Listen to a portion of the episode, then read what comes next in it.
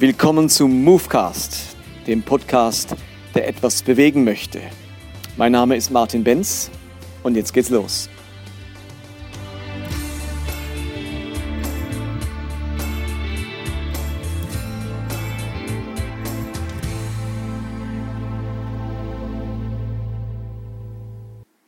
Willkommen zum Movecast Nummer 2. In letzter Zeit kann sagen, vielleicht auch schon über längere Zeit, mehrere Jahre, begegnen mir immer mehr Christen und Christinnen, die, wenn sie ganz ehrlich sind, unter vorgehaltener Hand deutlich machen, dass sie das, was sie bisher geglaubt haben, irgendwie nicht länger glauben können. Das ist eine wachsende Anzahl von Christen, die aus einem frommen evangelikalen Hintergrund kommen und für die sich innerlich eine immer größere Diskrepanz auftut.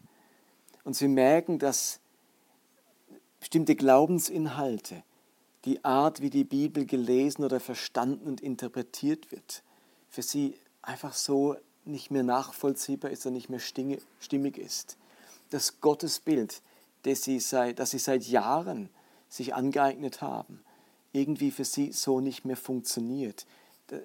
Die Erlösungslehre, die sie so mitbekommen, ist für sie in irgendeiner Form zu blutrünstig. Sie können das nicht in Eingang bringen mit ihrem Verständnis von der Liebe Gottes. Und mehr und mehr Dinge stoßen ihnen auf und, und sie merken, wenn sie ganz ehrlich sind, sie kommen da innerlich nicht mehr mit. Also sie können das nicht mehr so vielleicht naiv oder einfach glauben, wie ihnen das bisher gelungen ist. Und da macht sich oftmals eine große Frustration und eine gewisse Hoffnungslosigkeit breit, denn man will eigentlich glauben. Man möchte äh, die Bibel ernst nehmen. Es ist nicht so, dass diese Leute sagen, ach, äh, ich will liberal werden, es ist mir alles ganz unbedeutend und die Bibel ist ja sowieso äh, ein unbedeutendes Buch, das ich überhaupt nicht mehr glaube. So geht es denen nicht, die wollen nicht liberal werden. Aber sie können ihre, ihren typisch evangelikalen Glauben in der Form nicht mehr aufrechterhalten.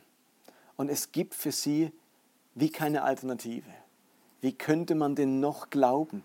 Wie könnte man die Bibel denn noch verstehen oder interpretieren? Und ganz oft in den Kreisen, aus denen sie kommen, ähm, geschieht nämlich Folgendes.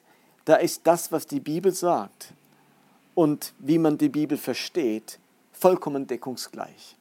In diesen Kreisen würde, behaupt, würde behauptet werden, ja, wir interpretieren die Bibel gar nicht. Wir sagen einfach, was die Bibel sagt.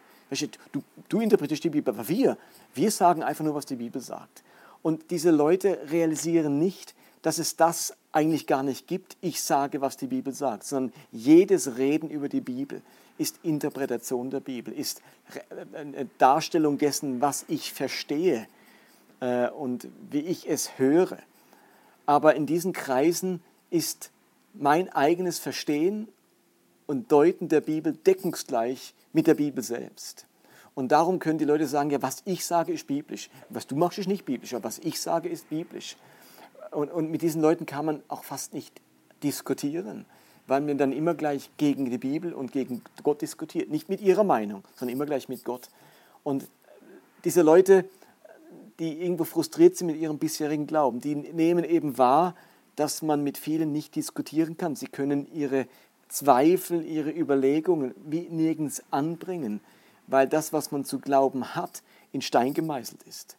Und es findet ganz wenig diese Diskussion statt, dass was wir glauben vor allem darstellt, wie wir die Bibel verstehen und interpretieren und noch lange nicht das ist und das zum Ausdruck bringt, was die Bibel wirklich meint. Und das weiß am Ende ja eigentlich niemand, ähm, weil wir alle mit unserer Brille, unserem Verständnis, unserer Zeit, unserer Deutung an die Bibel herangehen. Und ich möchte in den kommenden Podcasts einmal auf diese Dinge, auf diese Themen eingehen, die immer mehr Christen immer mehr Mühe bereiten, von denen sie nicht bereit sind, sie einfach so mir nichts, dir nichts weiterhin zu übernehmen, zu schlucken, nicht zu reflektieren. Was sind diese Themen? Und äh, die miteinander anzuschauen.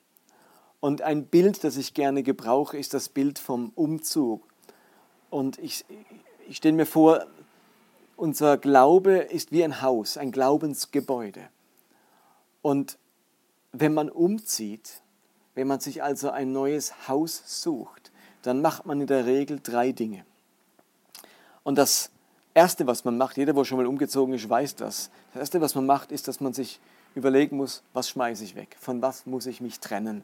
Ich kann nicht alles umziehen.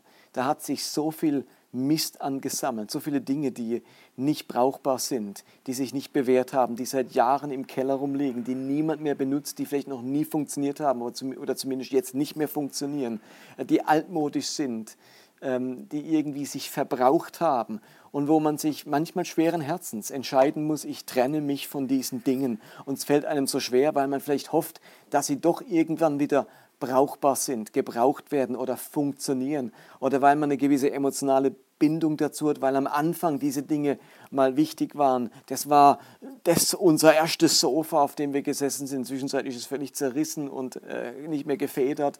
Oder diese Matratze da, was weiß ich, war unsere Hochzeitsnacht drin. Und jetzt kann man sich kaum trennen davon, obwohl sie, äh, man Rückenschmerzen davon bekommt, wenn man drin liegt. Und, und, und, die Dinge funktionieren nicht mehr, man muss sich von ihnen trennen. Das ist der eine Schritt, den man bei einem Umzug vollziehen muss.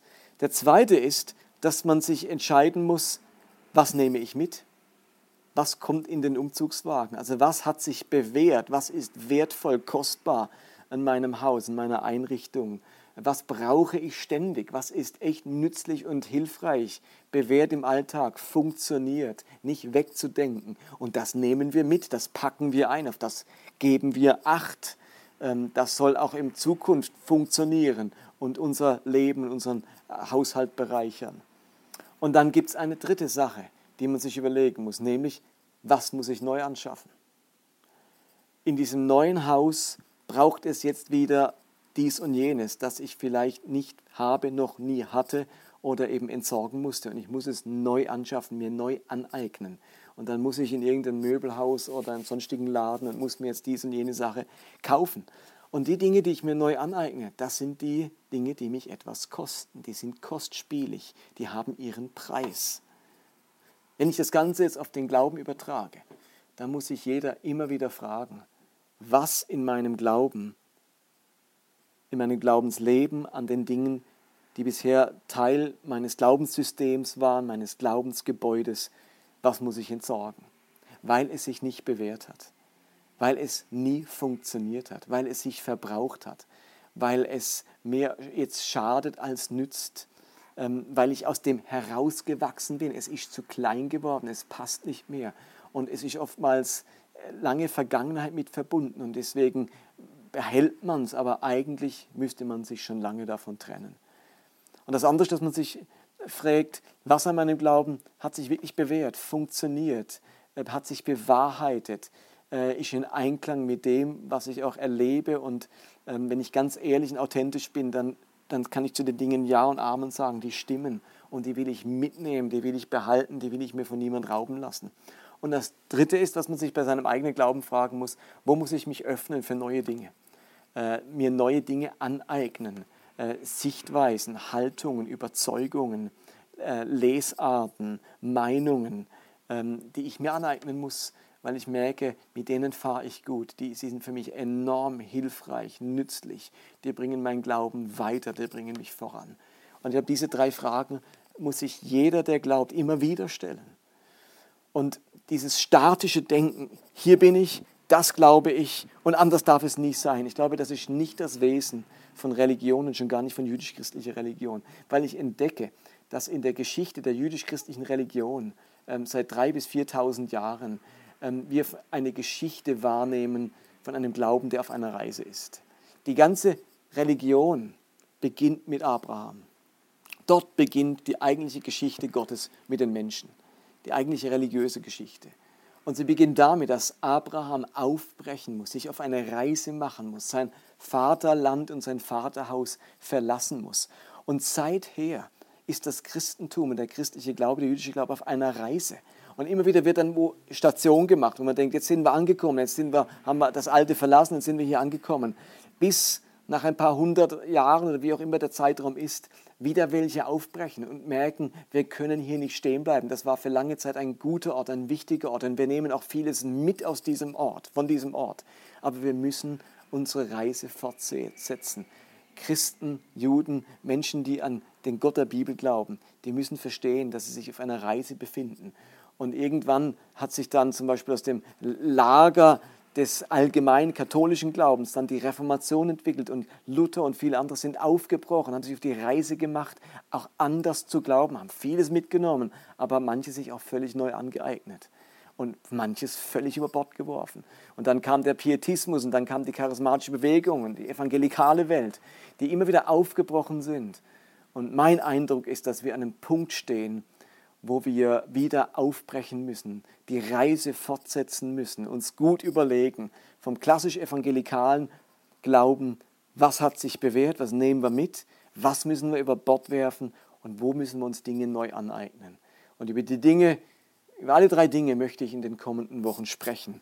Aber die große Frage ist, was müsstest du, wenn du ganz ehrlich bist, eigentlich mal entsorgen?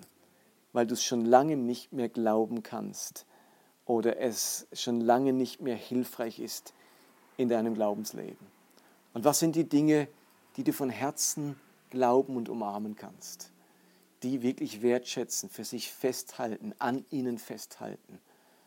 Und wo wäre es an der Zeit, sich zu öffnen, sich neue Denkweisen, neue Sichtweisen anzueignen wo könnte ich die finden? Wo muss ich hingehen? Und was darf es mich kosten? Mit diesen Fragen möchte ich mal diesen Podcast abschließen und dann versuchen, beim nächsten Mal einzusteigen mit ein paar konkreteren äh, Vorstellungen, was das sein könnte, was man sich neu aneignen muss.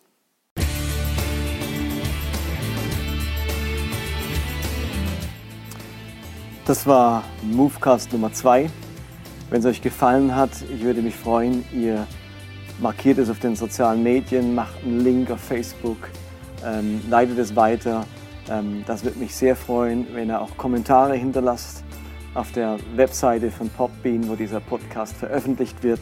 Äh, ich bin sehr dankbar für Feedback und ähm, antworte gern darauf. Bis zum nächsten Mal. Bye bye.